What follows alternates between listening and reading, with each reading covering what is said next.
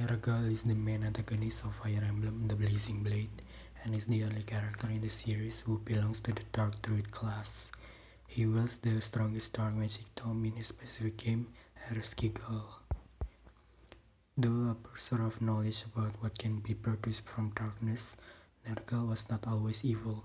If the player clears several side quests chapters of Hector's campaign, it revealed that prior to the events of the game, Nergal was in a relationship with the dragon Aenir and became the father of Ninian and Nils, sending them through the dragon's gate on Valor to protect them when his wife was kidnapped.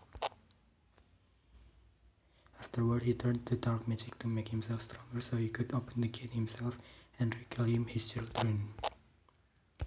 During this quest, he met Athos in Nabata and they quickly became friends, equal in knowledge and power. Together they discovered the desert village of Arcadia.